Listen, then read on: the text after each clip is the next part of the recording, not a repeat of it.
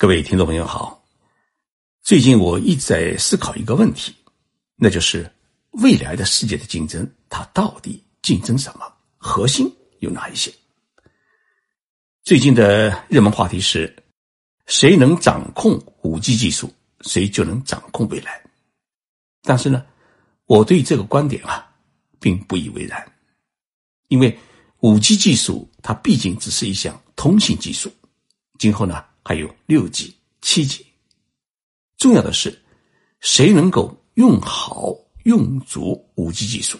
来构建一个全方位的新型的智能化社会，这才是关键。最近日本政府是备受国际社会的质疑，质疑的原因是韩国、美国都已经开始启用 5G 技术，那么号称是半导体技术大国的日本，它为什么到现在还推不出 5G 信号呢？这一质疑很快就传到了日本政府的耳朵里面。日本总务副大臣叫佐藤由加里，他立即做出反驳说，光有 5G 技术是不够的，重要的是要建设好一个能够普及 5G 技术的社会环境。那么日本在这一方面具有很强的优势，能够建设好一个智能化的社会。那么日本现在的 5G 技术，它到底到了一个怎样的水平？它到底是如何准备运用 5G 技术来打造一个智能化社会的呢？这就是今天我想跟大家聊的话题。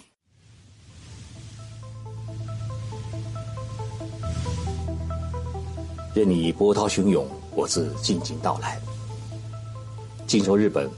冷静才能说出真相。我是徐宁波，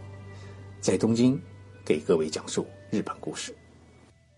4月3号，韩国宣布呢成为全球第一个启动 5G 商业运营的国家。不过呢，仅仅过了一个多小时，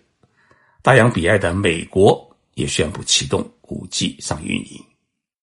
韩国与美国几乎同时开通 5G 网络，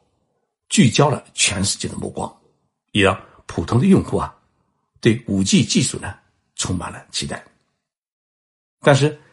已经拥有 5G 技术的日本，它为什么还没有启动 5G 的运营呢？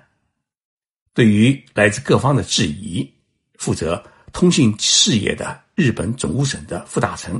佐藤由加里在接受媒体采访时他做了这样的表示，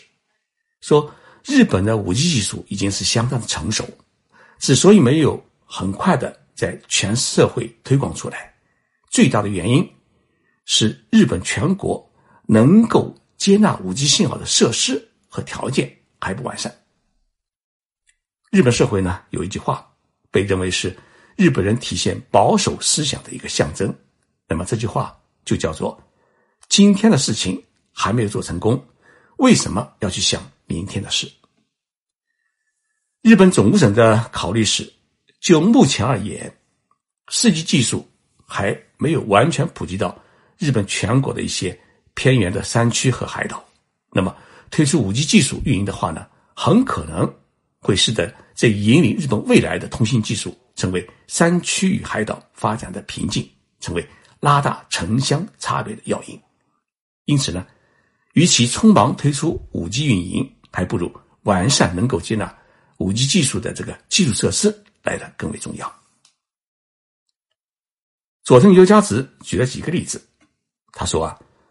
日本运营 5G 技术的核心不只是为了建设全自动驾驶汽车时代，更重要的是要有助于解决少子老龄化问题。比如远程医疗，在东京、大阪这样的大城市里面到处有诊所和医院，并不需要太多的远程医疗服务。真正需要远程医疗的是偏远的山区，还有海岛。但是这些偏远的山区与海岛呢，通讯设施相对比较落后，而且信号的传输存在着许多的盲点。所以呢，日本政府在推出 5G 技术的时候首先要考虑到的是，这些偏远山区海岛的 5G 信号能不能实现全覆盖。如果能够实行全覆盖的话，那么日本的 5G 技术的运营以及相关产业的启动是会很迅速的。对于日本来说啊，远程医疗不是一个难题，相关的技术与实验已经完成，关键呢是要能够实现完美的远程医疗。同样呢，日本物联网的建设也需要汇集到山区海岛，这就需要在偏远的山区海岛呢，也要尽快完成 5G 信号的全覆盖，让 5G 信号技术成为日本全民共享的技术，而不只是一些大都市里面市民享受的一项特殊的服务。那么日本现在计划从什么时候开始正式启动 5G 技术的运营呢？这个时间呢是卡在今年的9月。日本最大的通讯公司 NTT Docomo 呢，他们将会在日本岩手县举行的世界杯橄榄球赛期间开启 5G 服务。但是日本全国规模的 5G 的商业运营啊，将会在明年上半年开始实施，因为明年7月夏季奥运会呢将会在东京举行，日本将实施 8K 电视的全国覆盖，然后呢 5G 技术将会使得比赛的实况瞬间转换成 3D 画面，增强现场感。同时选手村与比赛场地的大巴与轿车呢也将实施全自动驾驶。东京街头啊，到时还将会有1000辆以上的全自动的出租车登场。所以日本会选择2020年作为 5G 的元年，虽然比韩国和美国晚一年，但是借助于东京奥运会的举办，让全世界的选手和游客在东京体验日本的 5G 技术，这也是日本注重以 5G 技术设施与环境建设而不急于抢头功的一大目的。当然成熟的 5G 技术将会为日本政府将东京奥运会开成是一个展示日本科学技术新实力的一个科技奥运立下一个汗马功劳。除了在 5G 技术运营问题上面日本政府采取一个稳则稳打的战略之外呢，在 5G 的技术设备上面，日本政府也开始了布局，来扩大使用国产的设备。在全球的 5G 技术设备供应商当中啊，我们中国的华为已经占据了 28% 的市场，成为全球最大的一个 5G 技术设备的供应商。但是华为目前在日本市场的占有率依然是偏低的。日本3大通讯公司当中，目前唯有软银通讯公司采购了部分华为的通讯设备来建设基站，但是所占的比例也只有 10% 左右。另外像 NTT Docomo 公司和 KDDI 公司呢，还一直没有采用华为的设备。日本目前采用最多的是爱立信和诺基亚的设备。而在日本本土的企业当中啊，只有 NEC 公司和富士通公司在生产 5G 技术的通讯设备。那么日本政府正在积极鼓励日本的这2家企业来扩大生产规模，逐步实现 5G 技术设备的本土化。但是我们必须注意到，日本似乎是不愿看到在通讯技术领域被中国超越的现实，所以呢，已经在悄悄地研发后 5G 技术。那么这项后 5G 技术目前主要有2个团队在研发，一个呢是日本最大的通讯公司 NTT。NTT 透露说啊，他们已经成功开发出瞄准后 5G 技术的新技术，虽然依然面临着传输距离短的课题，不过传输的速度已经达到了 5G 的5倍，也就是说1秒钟以内就可以下载一张 DVD。另一个团队呢，是由早稻田大学教授川西哲也主导，欧洲的大学 NEC 和德国的电信公司也在参加。日本政府呢是全力支持后 5G 时代的研发，力争通过后 5G 技术的实现来对中国和韩国实行反攻。我们还必须关注到，日本目前啊正在使用 5G 技术开始建设智能化社会。目前拥有最多人工智能，也就是 AI 技术和专利的日本公司是软银集团。那么软银集团呢，已经和日本最大的汽车制造企业丰田成立了一家合资企业，运用 5G 的网络，结合人工智能技术，以丰田汽车公司的开放型移动平台汽车，也就是说一调色板汽车为母体，开始打造人与汽车、人与社会、人与生活、人与物品相融合的一个智能化城市。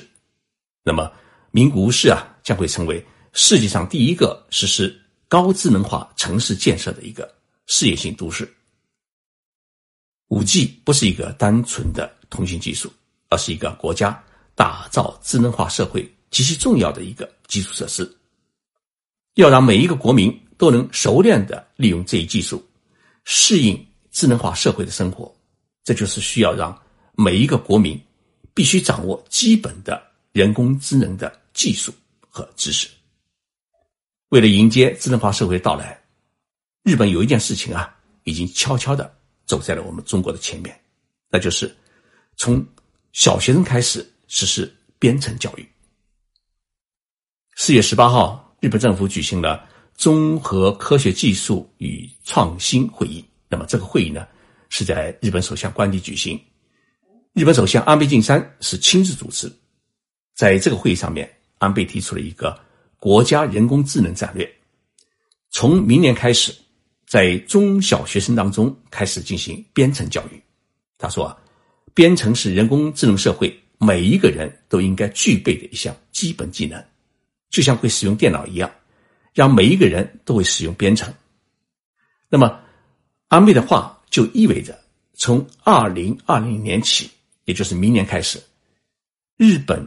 进入小学读书的孩子都要拥有自我编程能力。这是日本政府构建智能化社会采取的一个强有力的措施。安倍在这次会议上面明确提出了一个目标，就是政府将会在企业和大学生当中培养和选拔一批 IT 教师，到中小学去担任编程课的教师。日本政府要求全国的中小学校从明年开始啊，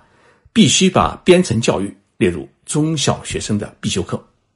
计划每年完成对100万名学生的编程教育，最终用5年的时间让日本所有的在校的中小学生人人会编程。智能化社会的竞争不只是人才与技术的竞争，也是国民素质的竞争。日本中小学校开始编程必修课，就是要让每一位国民都成为一位能够适应智能化社会、熟练使用人工智能设备与技术，并且能够在智能化社会里面幸福自在地生活的国民。就像汽车时代到来一样，每个人都要学会开汽车，让每一位年轻的国民率先成为一个智能化的国民。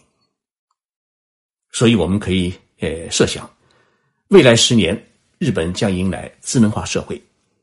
日本政府的目标是在2023年完全普及 5G 技术，